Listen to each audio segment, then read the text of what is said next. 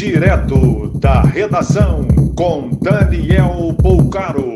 Olá, boa noite. Essas são as principais notícias desta sexta-feira, 28 de janeiro de 2022. A Polícia Federal afirma que Bolsonaro cometeu crime por divulgação de documentos sigilosos em caso de ataque hacker ao Tribunal Superior Eleitoral. O presidente não compareceu a depoimento na Polícia Federal marcado para a tarde de hoje. Apesar de autorização da Anvisa, o autoteste não vai servir como comprovante para viagens e entrada em eventos. O Brasil novamente bate recorde de novos casos da pandemia, com 257 mil infectados e 779 mortes nas últimas 24 horas. O PT, PSOL e Rede acionaram o Ministério Público Federal e o Supremo Tribunal Federal contra disque denúncia para proteger quem é antivacina. A Justiça do Distrito Federal arquivou o caso do triplex do Guarujá.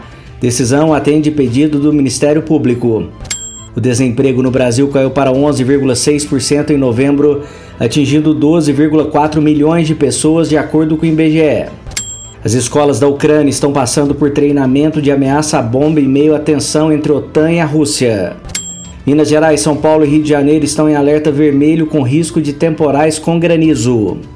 De acordo com o Instituto Nacional de Meteorologia, volume de chuva pode ultrapassar 100 milímetros, acompanhada de ventos de 100 km por hora. Mais informações no site da redação.com.br.